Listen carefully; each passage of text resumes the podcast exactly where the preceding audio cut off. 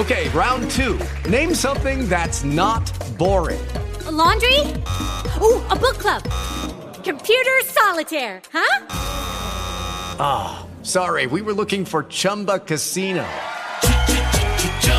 That's right. ChumbaCasino.com has over 100 casino style games. Join today and play for free for your chance to redeem some serious prizes. ChumbaCasino.com. No purchase necessary. Full prohibited by law. 18 plus terms and conditions apply. See website for details. The Basser Hour is a show dedicated to helping veterans get their claims situated. The Basser Hour is brought to you by the website www.hadit.com. Now, here's your host, Jay Basser. Welcome, folks, to another edition of the Basser Hour. This is January the 15th, a cold January the 15th, and we've got a treat for you today. We've got the utmost guru on veterans' disability issues and medical, medical independent medical opinions from Dr. Bash. And Dr. Bash is going to join our show today and uh, explain to us the uh, importance of getting a good IMO or IME and uh, what a veteran needs to succeed. We also have uh, uh, John Dorley. He's a vet rep out of Minnesota. He's thought out enough to help us. And uh, we got Jerrel Cook on line too. So uh, I'll get started off with Dr. Bash. How you doing, Dr. Bash? Good. I'm good. Uh, if you have questions for me, send them along.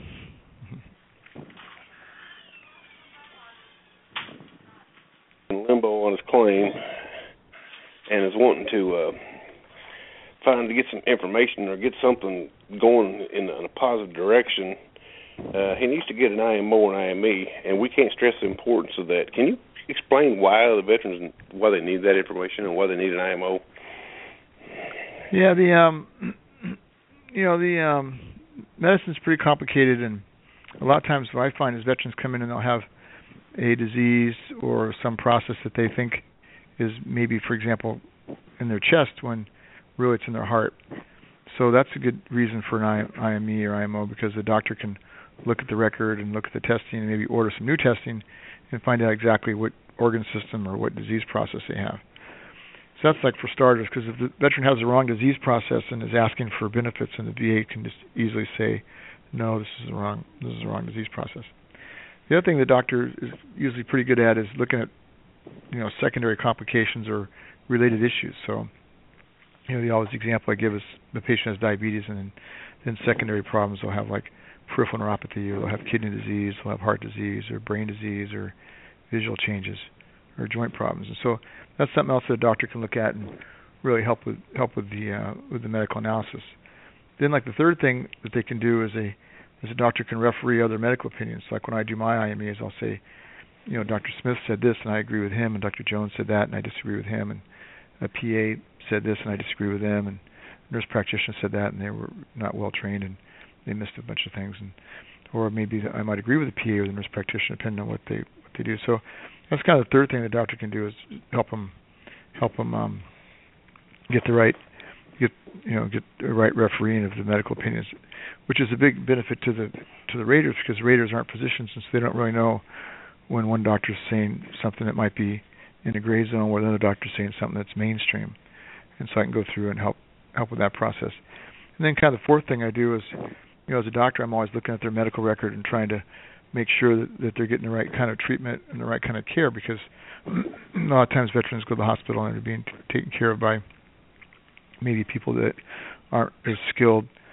Um, so I can help with that kind of a process. I just had a patient this last week who was in the Reno, Nevada area, but it was being treated in a little town called Susanville, and he he saw a patient or saw a doctor on the first visit, and they treated him for what they thought was an infection, and with antibiotics, and then his problem got worse and worse, and then he wasn't again seen by a doctor, only by nurses for another six months, and his mass was really cancer, and he's probably, you know, I'm not going to make it now. He might have been able to make it if a doctor saw him along the way. So that's something else I do as a physician. I always try and look and see if there's any major medical urgent problems that aren't being treated correctly or that need different types of care. So there's a lot of, I think there's a lot of value in IME both from the from the radiant side and also from the treatment side. Now, uh, you you are traveling quite a bit now, Doctor Bash. Uh, uh, do you have like a schedule that you're going across the country, or is it it just is needed? yeah, or it says needed. you, You know, get it worked in. Yeah, it says needed.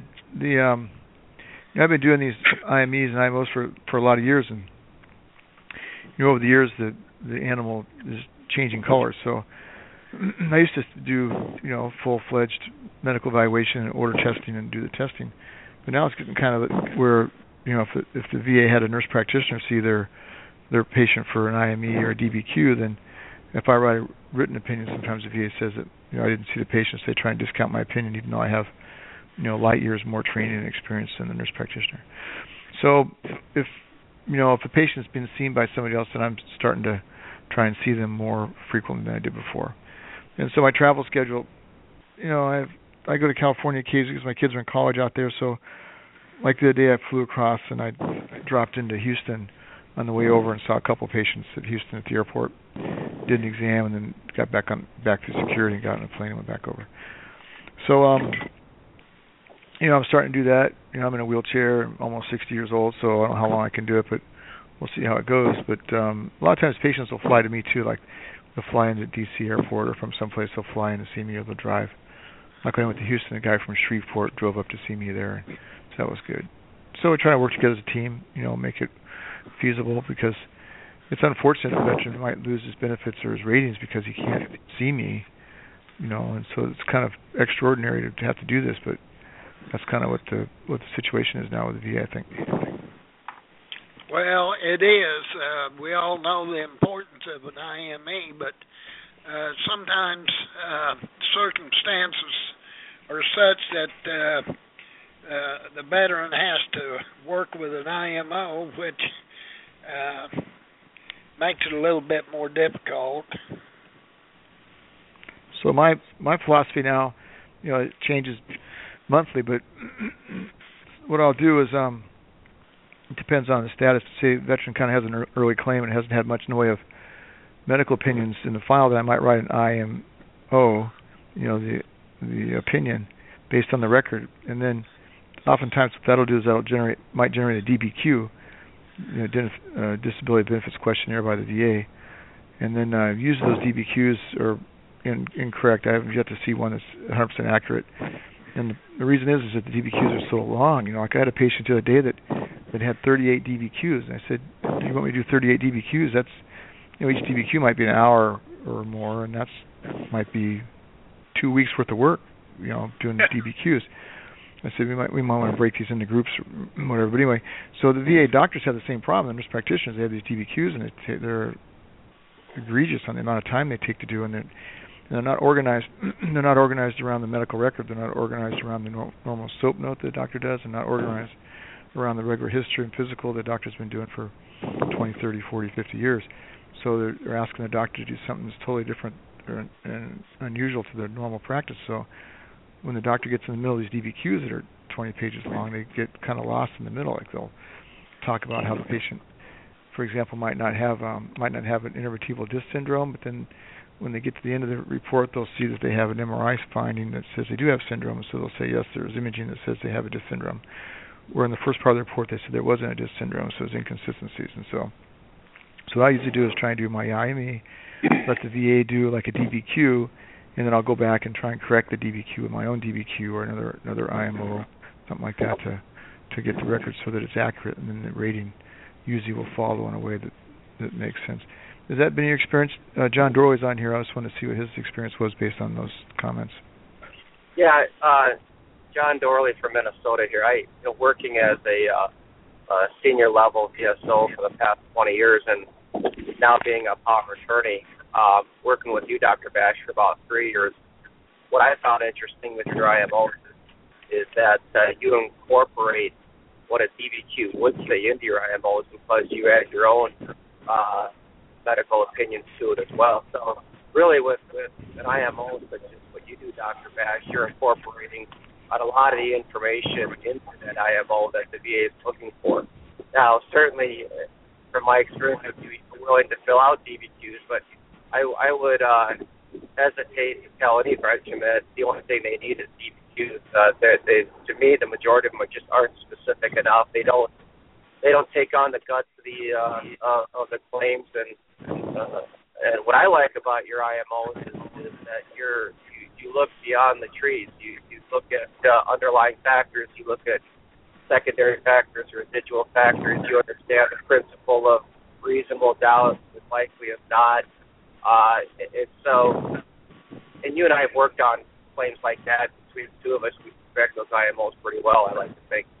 So, uh, yeah, you know, there's a lot to be said about those IMOs uh, when it comes to uh, disability compensation claims. Unfortunately, as a, as a veterans rep, I'm not a doctor, and and I can't make those nexus opinions on the likely is not basis or a or a direct or presumptive basis of things. So, uh, what I'm able to do is, as a veterans rep and a POA, is to get in contact with Dr. Bash and and explain to him exactly what we're looking at. Because Dr. Bash has got some experience as a POA, uh, you know, there's no uh, learning curve with him. He hits the ground running, so I appreciate that.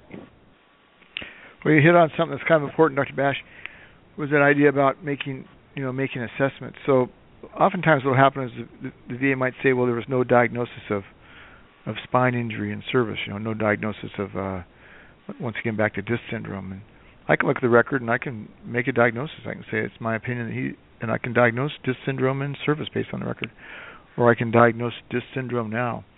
And uh, most doctors won't do that. I also can order tests, which most doctors won't do.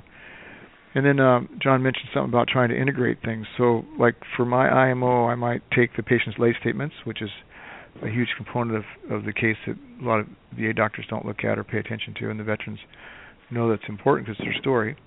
Then I'll take like the imaging. You might order a new MRI scan or look at the old testing imaging or lab results. So I put those in the IMO, and then I'll put in, you know, literature. I'll find a literature source that documents what I'm saying.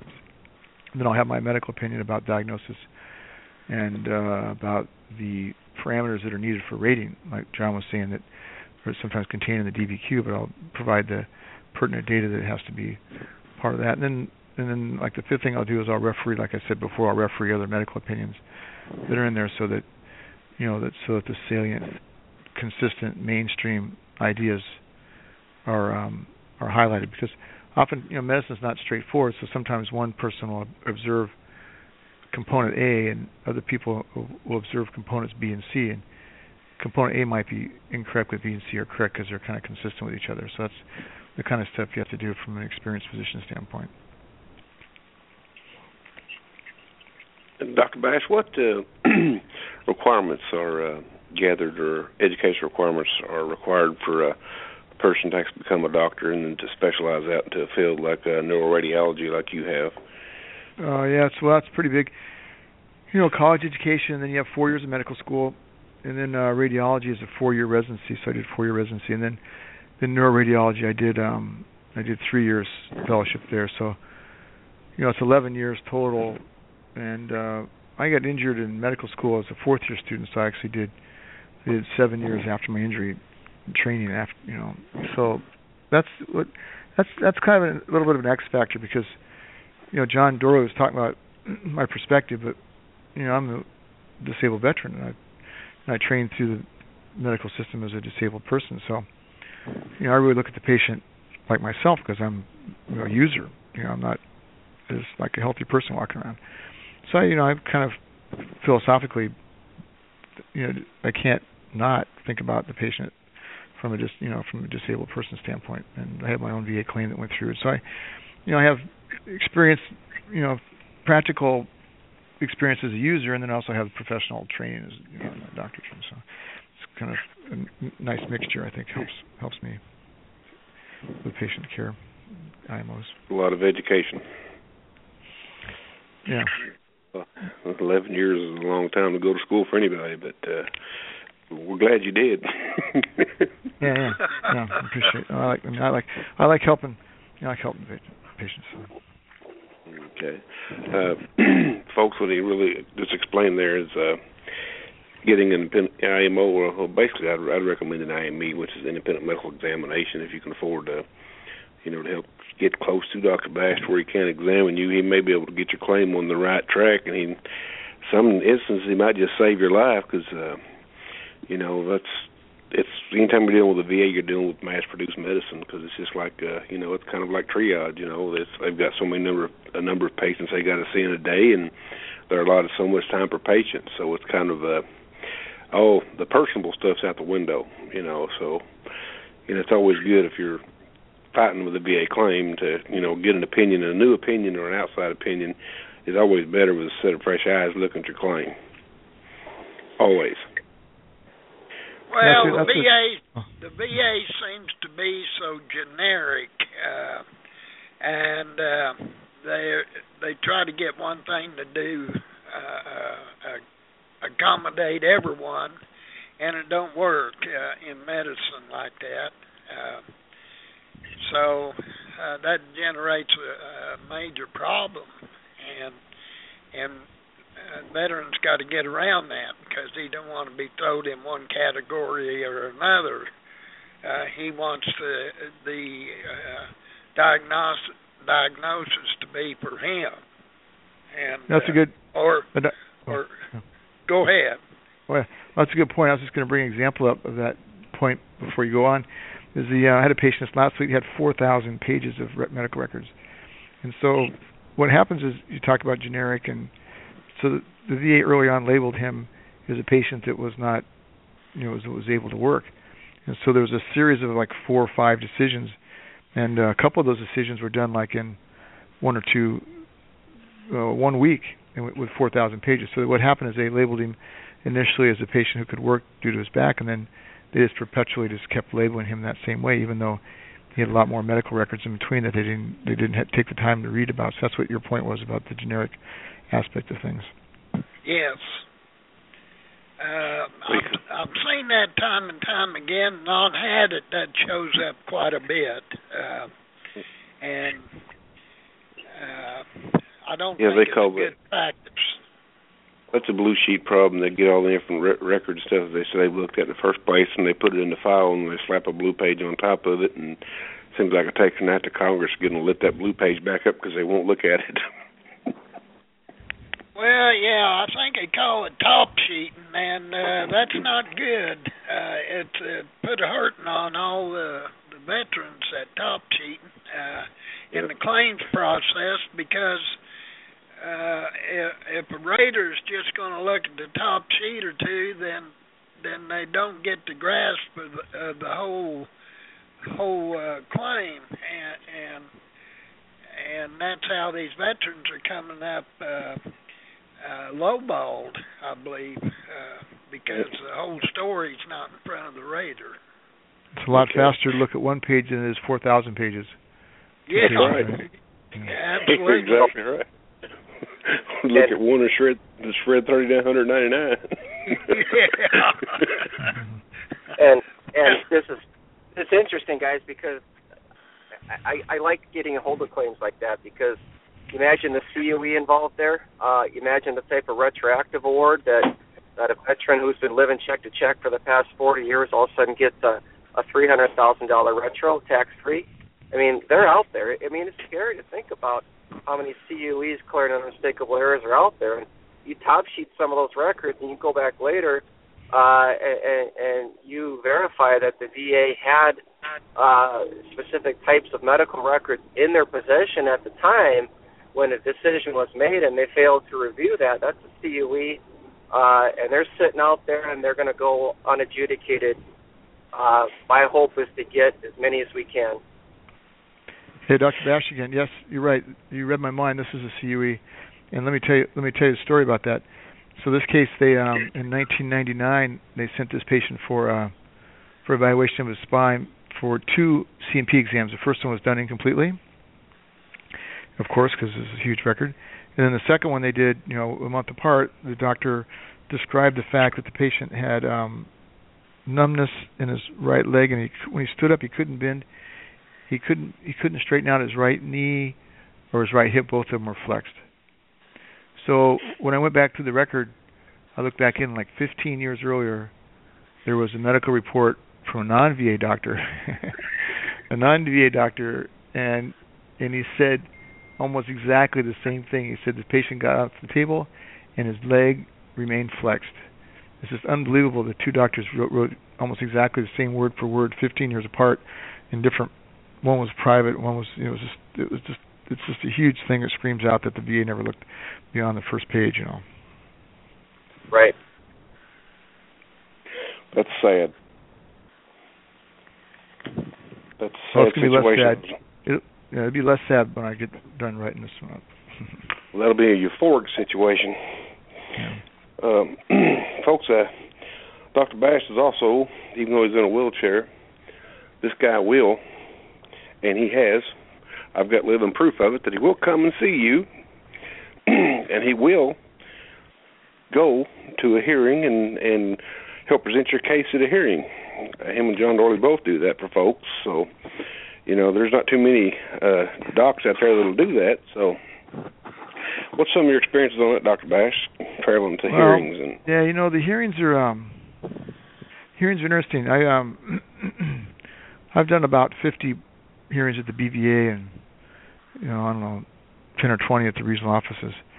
But um so I've kind of got a little feel for how the you know how the DROs work and how the a good feel for how the judges work. And a lot of the judges you know, a lot of judges in Washington D.C. at the BVA know me personally now because I've been at hearings, and so that also helps my credibility.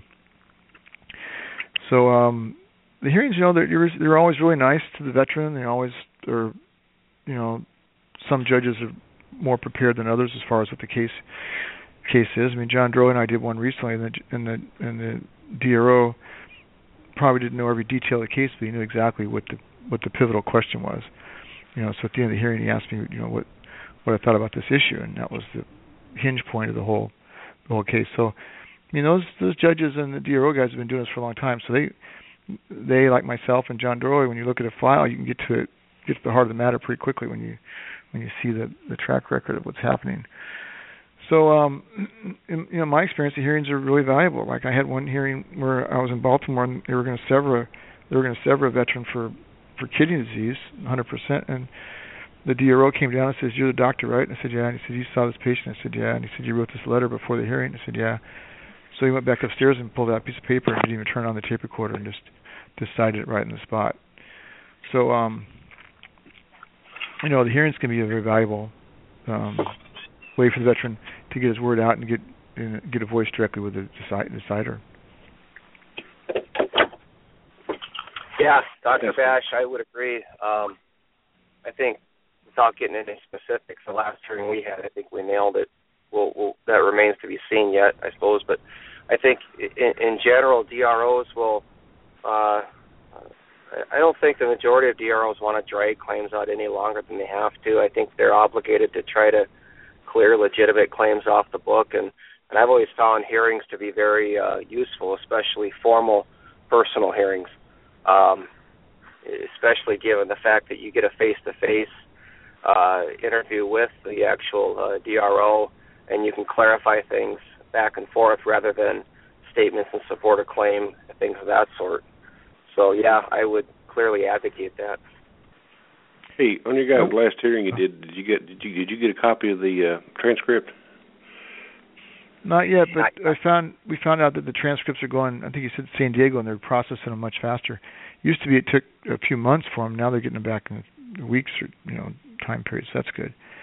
One more Sure, thing about the hearings. I've um I've gone to hearings, you know, um like with the BVA. I've, I've actually done a little bit of the exam in front of the judge. Like I had one guy years ago that had a really really bad knee, and I had him up on the table and moved his leg, and you could hear him pop across the room. the judge goes, "Okay, I get the message," you know. Or I've gone to hearings and um showed the X-rays and done a little didactic on what the X-ray shows and things like that. So I mean, there's a lot of there's a lot of aspects to the hearings that I can that I can bring to you know to bear and to present the evidence, you know, that's fair for the veteran. You know, however it, however it lays out.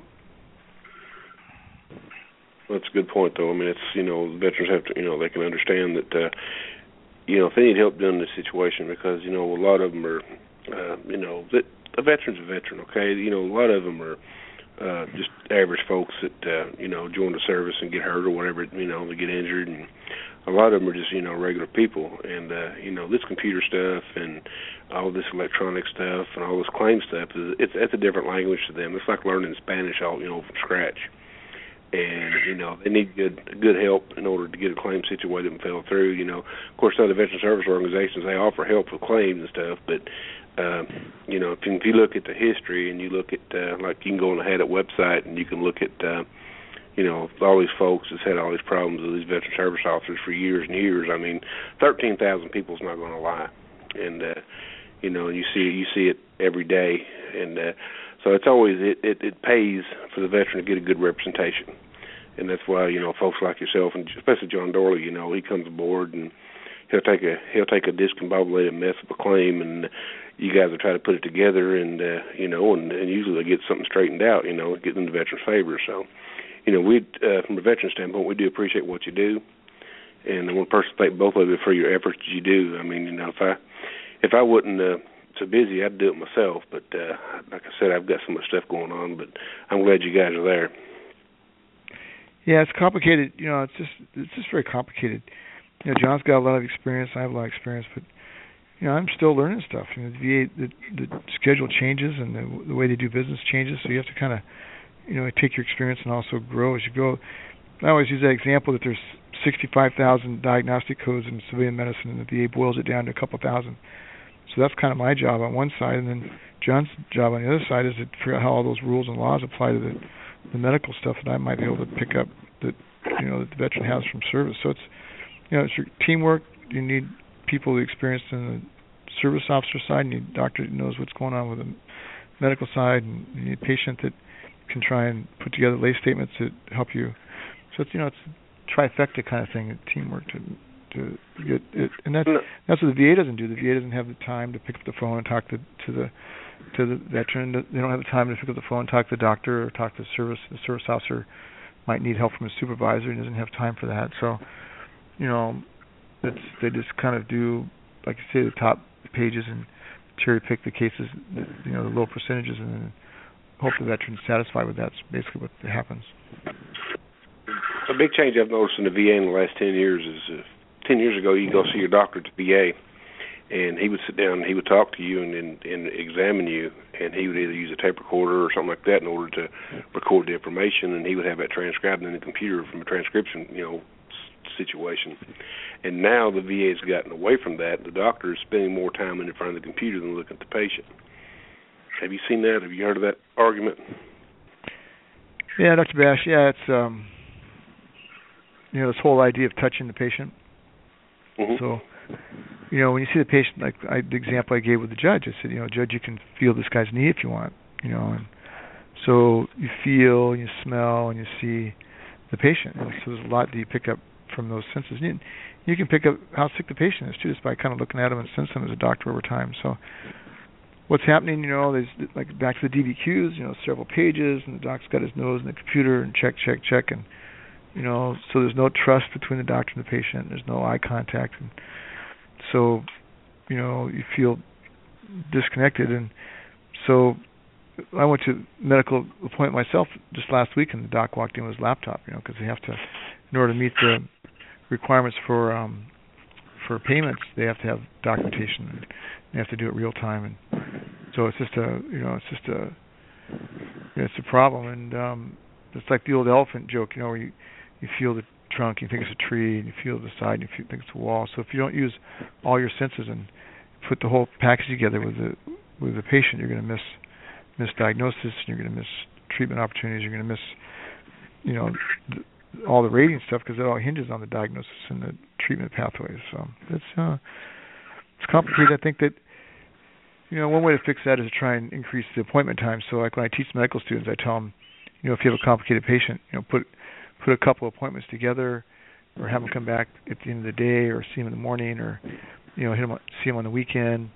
You know, in a hospital, you can go in the hospital room and visit them on off hours, so you have some time. You can work with a patient, which is not, you know, scheduled by some um, central scheduling place that, you, that limits you in your ability to see a patient. So if you have, if you have like a spinal cord patient, you know, the VA used to schedule like two hours back in the day to see those patients because it takes, you know, it takes 15, 20 minutes to get your clothes off, takes them 10 minutes to on the table, you know, you have to do the exam and you reverse all that stuff and them in a wheelchair without having them fall. And there's a lot of patients out there that have a lot of disabilities that have the same kind of problem. So, you know, those 10 minute appointments, 15 minute appointments don't really get you past the front page either on the chart. Do you still do some work with the uh, PVA, Dr. Bash? Um, yeah, I do. Like, what I do is they um, occasionally, like uh, the case that I told you about had several PVA records in it, and so they'll um, like service officers will call me up once in a while. This, you know, there's a whole team of service officers out there, and they'll call me up, and we got a case, you know, 1151 case in San Diego, or we've got some kind of a CUE case here and there somewhere, and and I just uh, I just spoke with the Wounded Warriors today, and they think they might want to start having me do some cases for them. So, you know, I just do. I don't really care who I work for or who I, I just help patients wherever you know whatever they think there's a need for it. John Dorley has a case, or you know somebody calls me on the phone, or some lawyer has a case that's doing you know claim, uh, claims, or Vietnam veterans, or American Legion, or DAV, or any of those guys can you know call me. Now you you know, you're not basically, you know, you're not you're not relegated to just doing veterans claims too. You do Social Security stuff too, don't you? On that. Yeah, I do Social Security. Yeah, I do. You know, I do whatever. You know, most of the veterans.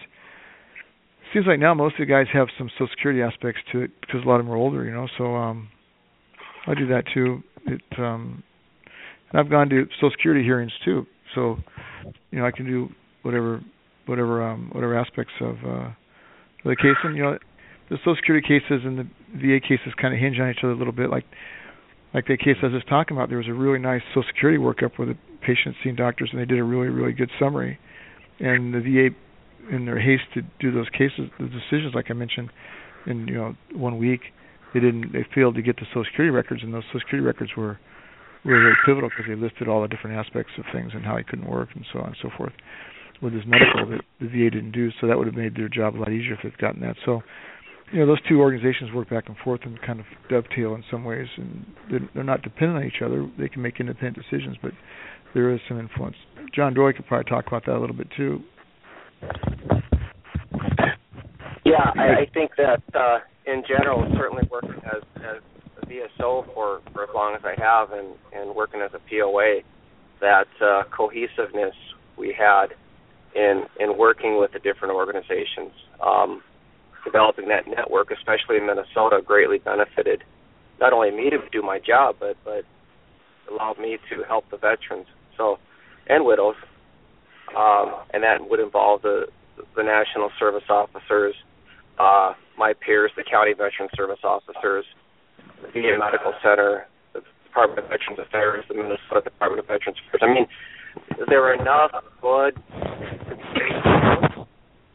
there were enough employees that that that had a passion and a knowledge and and know-how with respect to the disability claims that we had that network. So it, it, it, worked out much more than it didn't work out. That's for sure. So I would agree. Uh, one one word one word of caution: even if you're using a veteran service organization, um, you know, a large organization, doesn't mean that they're that their veteran service officers are are that skilled. You know, so um, I used to do a lot of work with the PVA. I was we we had you know training um, maybe biannually and and maybe even quarterly for some of the new guys. So you know I did some education there, but it kind of depends on what service officer you get because some of those guys are just pretty new and it's complicated stuff. You, know, you really need somebody with a lot of years experience to see to see all the different aspects of the case. Yeah, I I would agree. I I, I think it's just like any uh, any profession out there. You've got uh, good ones, bad ones. Uh, yeah, I I like to think that I was a good one, but but on the other hand, uh, uh, any anybody out there listening that that has an advocate or a VSO, um, you know, ask questions, uh, do your research. You're your best advocate. Uh, go online, uh, check out blogs if you need to. Check out case history on your claims, and and if your VSO is not addressing those types of issues, it, a good VSO will always take questions from veterans. I I've never had such a, a large ego that I wouldn't take direction or at least listen to a veteran that wants to try to inform me of something. And and as VSOs, we're always learning. I don't I don't care how many years a VSO has. There's always something to learn, and, and occasionally you pick up something from veterans and widows. And and so, uh, yeah, Dr. Bash, that's important. You want to choose your advocate wisely. You want to do your research, uh, and and and go from there. Hey, can I get in there for a minute? This is Stretch. Hey, Hey, Stretch. Stretch.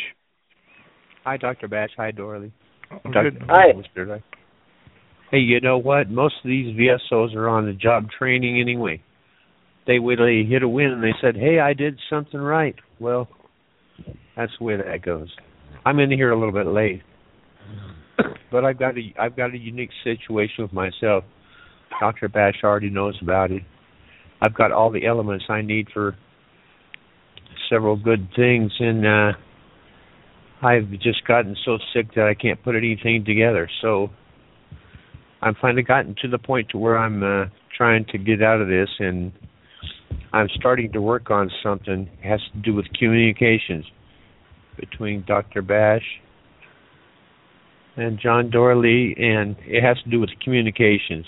And I'll talk to you about it later, but I got to get the stuff I need uh, so that we can find a way to make things work better. Yep, I agree. What you Yeah, think about that, Dr. Bash? Um, it's all good to me. Whatever works to help make the veteran case process better, I'm open. Well, it'll, it'll make it easier for communications.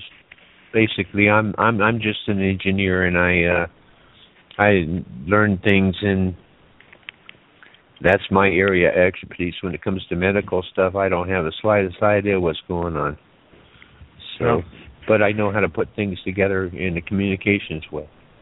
Yeah, no, that's good. It, all that is is useful. And your comment about on your job training is exactly right too. That's what that's what I was talking about. You know, I even even my cases, you know, I've been doing them for you know twenty two decades. But you know, if I look at my first opinions, you know, ten years ago versus my opinions now, my opinions now have a different have a different flavor to them. So, you know, it's a, experience Oh, yeah. helps.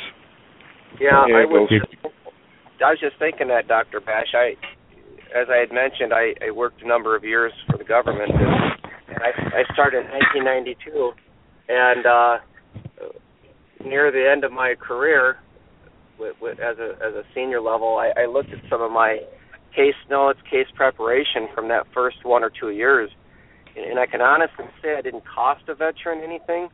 But I certainly approached it in a way that I, I, I almost shudder to look at it, and and that's going to happen. I mean, we all we all cut our teeth, and and uh, that's that's just the way it is. So, and, and I definitely was learning on the run. OJT. There was no school or anything like that when I started. It was pretty much, here's your manuals, take a crack at it, you know, and you just basically learn as you go. Well, the other thing the other thing that doesn't help me is back in the day, you know, years ago, the VA didn't really have very good statement of cases, and they didn't have all the veteran court rulings that would clean up the system. So they really hid, you know, behind the doors a lot of the information that we needed to help us, you know, try and do the cases in a way that was most beneficial to the patient, which is what it, where it's supposed to be set up. So now we have a little bit more transparency, so we're able to be a little bit better at what we do. I think also. Yeah, Yeah. the old statement back then, not well grounded. Oh yeah. That was the ultimate dagger in the back of the veteran back then. Yeah, Yeah, that's I hear ya. The VCA came out in 2000, guys, and helped out a little bit, you know, on duty to assist. So, but they're still they have a long way to go, and uh, Yeah. you know you can see it every day. I mean, uh, VSOs are you know they're they're coming along, but their training lacks. Uh, I don't think it's the training as much as it is as their uh, uh, the folks that they hire, the folks that they get to do this. You know, it's kind of a volunteer basis in a lot of areas, and they do a better job screening the people. And uh, personally, if I was in charge of it, I'd make everybody have engineering degrees and quality assurance backgrounds. Then I then I'd go from there. Yeah. Well, I- You're talking about the I VSOs or the VA raters, either one, right? Both. Yeah. Yeah, and I I gotta defend you know some of the V. I I worked with a lot of the uh, VSOs and and and there weren't some very good. I mean, there were some that weren't very good, that's for sure. But then there are some that are top notch. But I think, unfortunately, the, the, the training is there. I know the DAV they they really take it seriously, but I, I think a lot of times uh, VSOs are overwhelmed and and I know when I worked as a VSO, I was booking clients out three weeks and I was working 10 hour days and, and I ultimately just burned out. Um, and I think that's what's happening a lot. Um, organizations like the DAV, VFW, American Legion, I think the majority of them are, are very knowledgeable and well meaning, but um, unfortunately, it's just my opinion. I, I think they get overworked um, and, and they don't have the time to, to give a lot of the cases of TLC that they need. And that's just my opinion. Now, um, if there's any VSOs listening, they may think I'm crazy to say that. I don't know. That's just my opinion on what I've seen because I lived it and I've seen it, and and now that I'm independent, I'm a POA that's independent. Um, it, it's a lot, lot uh, better for me to help veterans. That's for sure. Dr. Bash, yeah, my experience is that most of those guys have their heart in the right spot. You know, it just goes back to that that idea of experience. So you get into these issues you know those issues of SMC and those issues of CUE and those issues of retroactive rewards and 100% claims and you know stuff gets pretty complicated pretty quickly and um so the raters and uh those younger VSOs have you know kind of over their head and so in oftentimes in medicine the same thing happens if you don't know if you don't know what you're looking for you're not going to see it so you can go right by a tumor or right by some deadly diagnosis and think you're doing a great job with customer service with patients and the patients have died on you because you just totally missed the the critical element. And the same thing with the rating part, you know, there's critical elements in there that people can just walk right by and not even recognize them and say, oh, I got the guy, you know, he got 50% for his feet and they missed, you know, his spine or his brain tumor or brain something else. So, yeah, so experience it helps. Yeah, but Dr. Bash, you've got an advantage over a lot of docs too. You know, you've or you know, you I mean you're a radiologist by trade, and uh, you know you specialized out in neuroradiology, which is a higher echelon of radiology. So you know you you you can actually read and see films, and you can make your own opinion quicker than you know say somebody that doesn't see X-rays very you know well. Yeah, the films. You know, I'm, yeah, yeah, the VA used to the VA used to ask like why you know why is a radiologist doing this, and it's actually perfect for radiologists because our our job is diagnosis.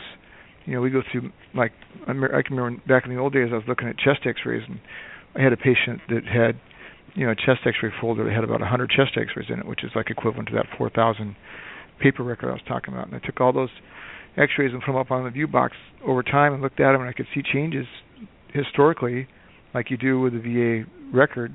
And so that's what we do as radiologists. We do all that historical forensic work to look at diagnosis and see if the chest X-ray is getting better or worse. And that's what the VA looks at with the ratings. They look at the rating schedule and see if the patient's medical exam is getting better or worse, or his imaging is getting better or worse. So the radiologist is like perfect, perfectly skilled for this. It's just the way we're trained, we're trained in multi-system, you know, orthopedics and OBGYN. We rotate around and do all those different things. So, and then, um, and then, right. So then, sometimes I can also reread the film. So if we order something and it's not read right, then I can dig in and make a diagnosis off the films that might be missed, or even historically, if the veteran has records. You know, a lot of these guys I tell them to put their X-rays under their bed, but they might have X-ray film that's 20 or 30 years old, and and then they can look at that.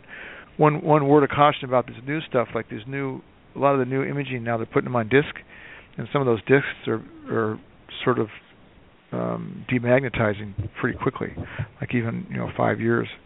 So those old X-rays, you know, I have X-rays in my basement that are 50, 60 years old.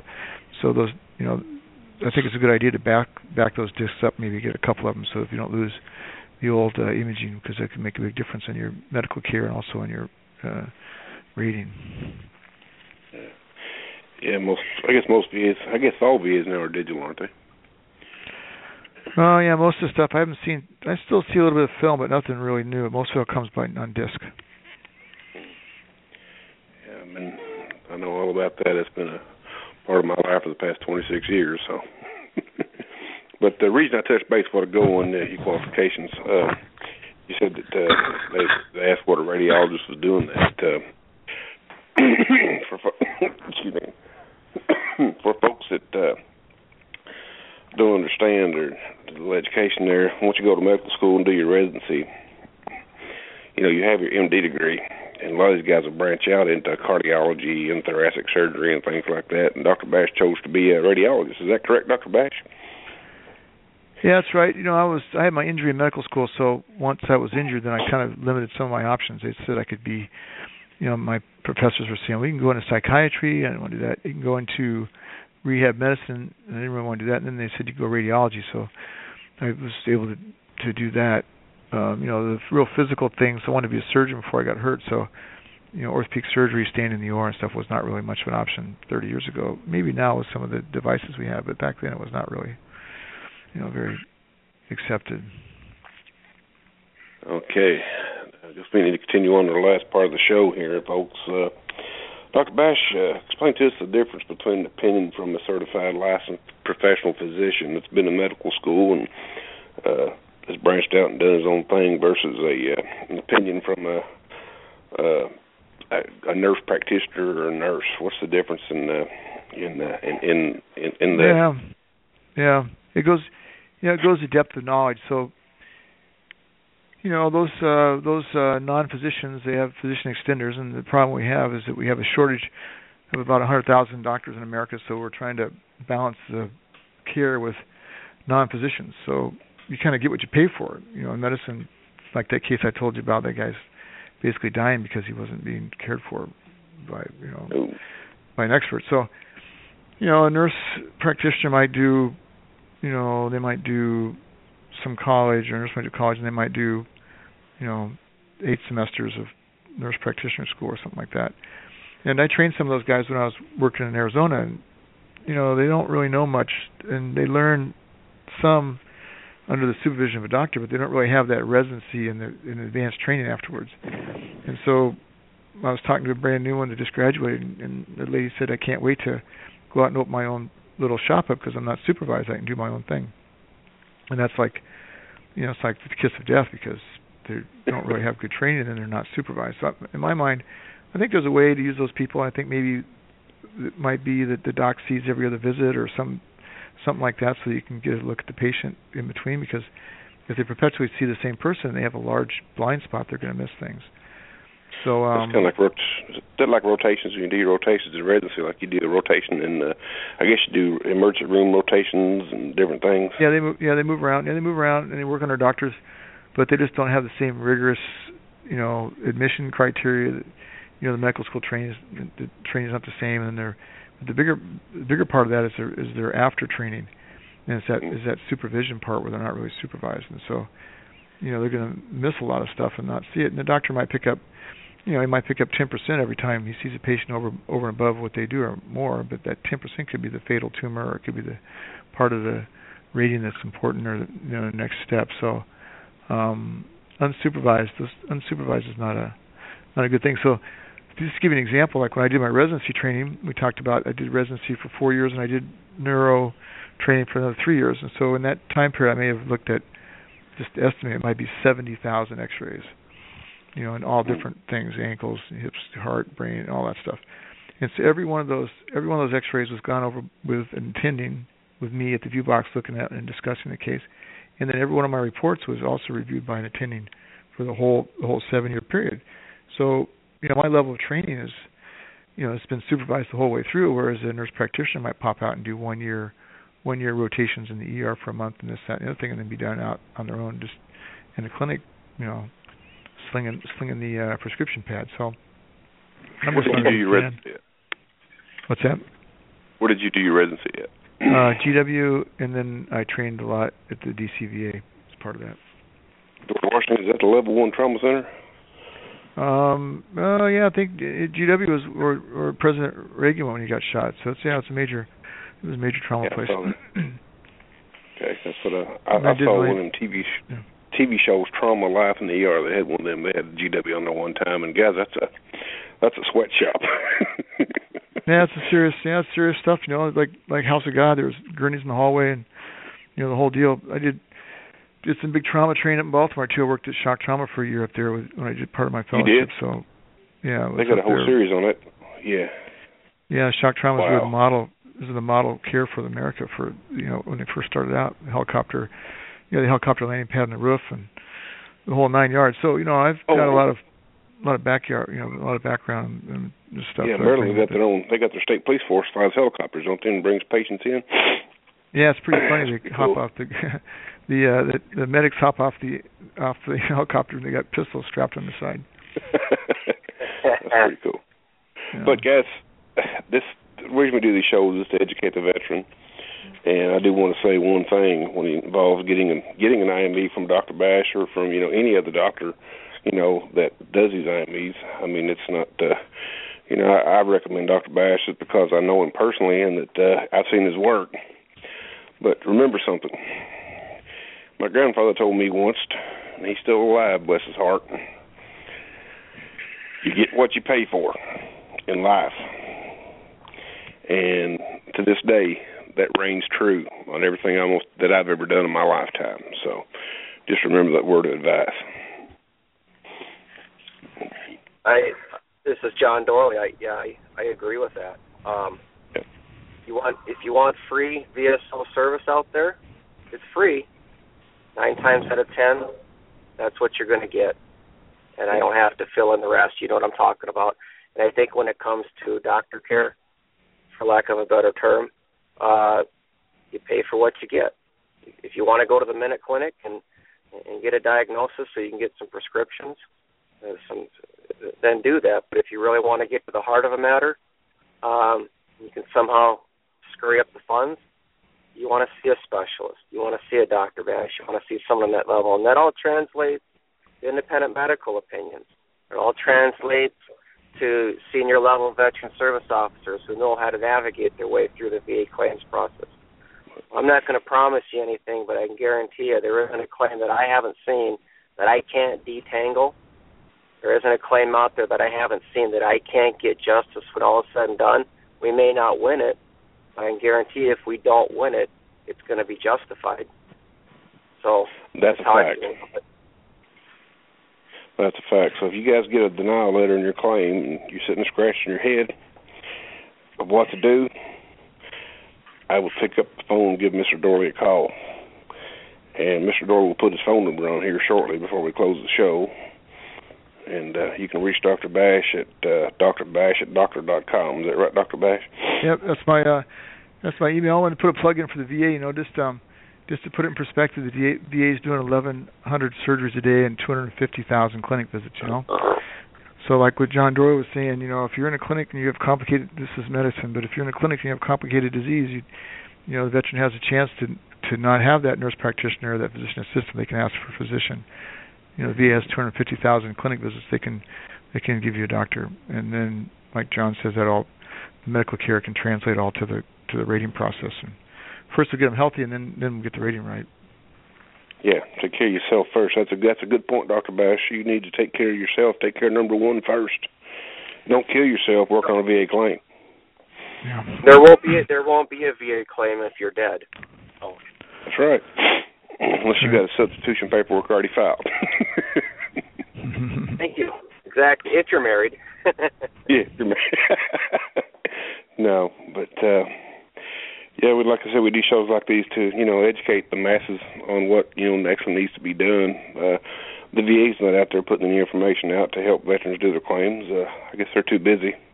I want to do bring a news story up today that came out. Uh, there is a uh, report of a regional office that uh, was offering. I guess they work in groups and teams, and they were offering. Uh, they were making them race each other and getting these claims out.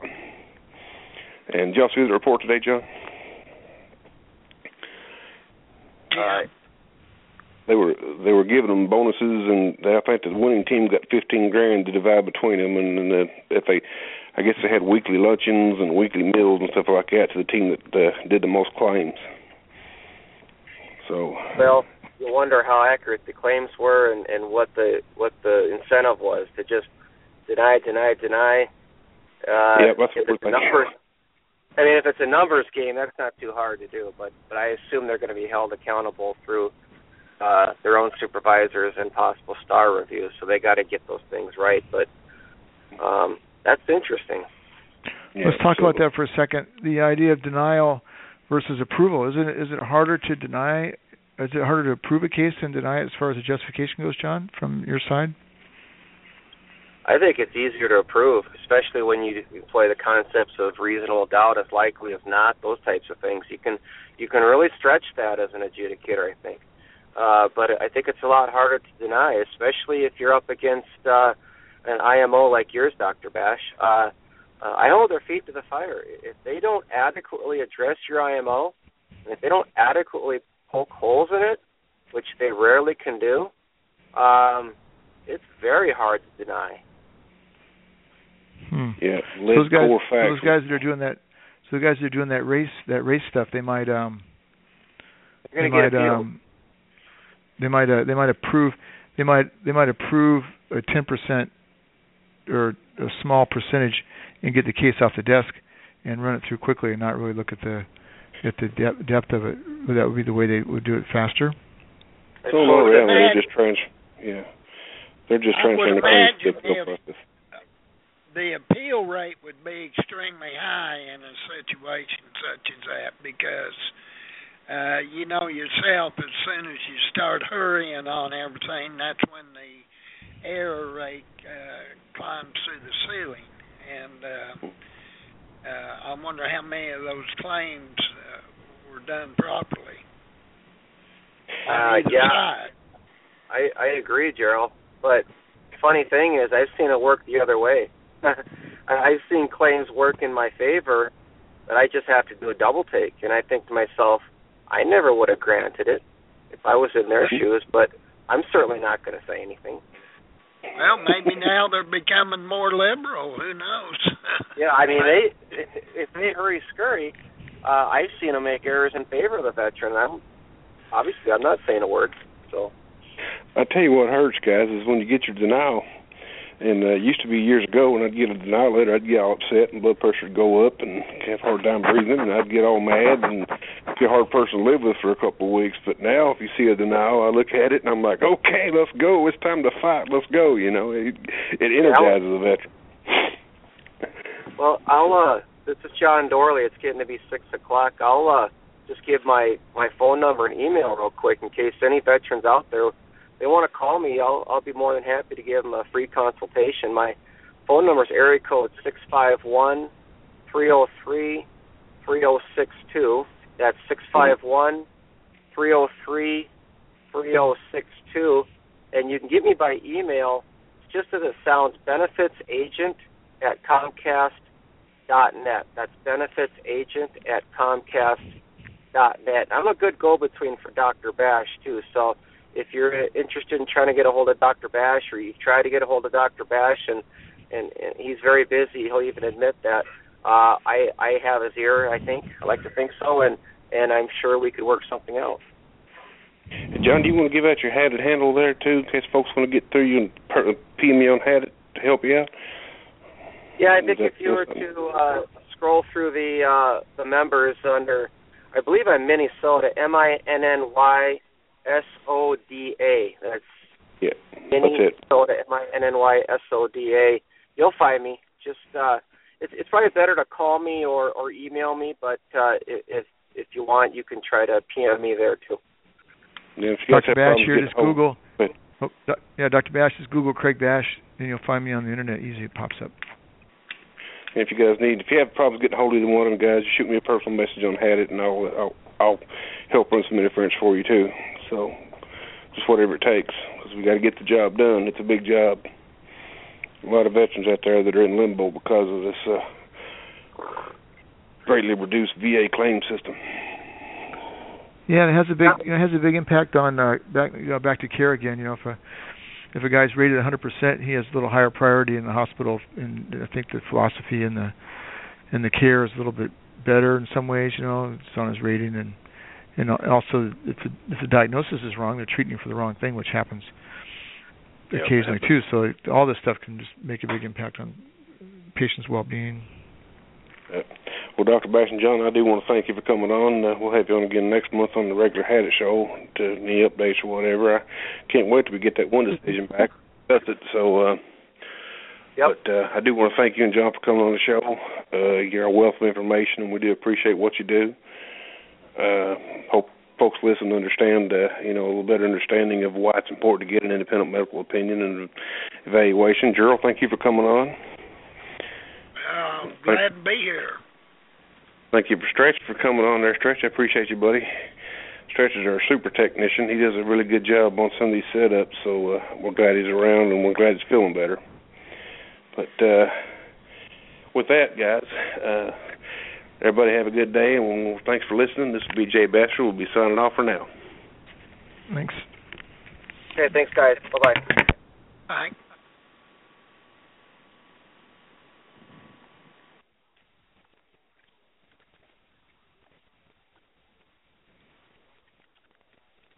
With Lucky Land slots, you can get lucky just about anywhere. Dearly beloved, we are gathered here today to. Has anyone seen the bride and groom? Sorry, sorry, we're here. We were getting lucky in the limo and we lost track of time. No, Lucky Land Casino, with cash prizes that add up quicker than a guest registry. In that case, I pronounce you lucky. Play for free at LuckyLandSlots.com. Daily bonuses are waiting. No purchase necessary. Void where prohibited by law. 18 plus. Terms and conditions apply. See website for details.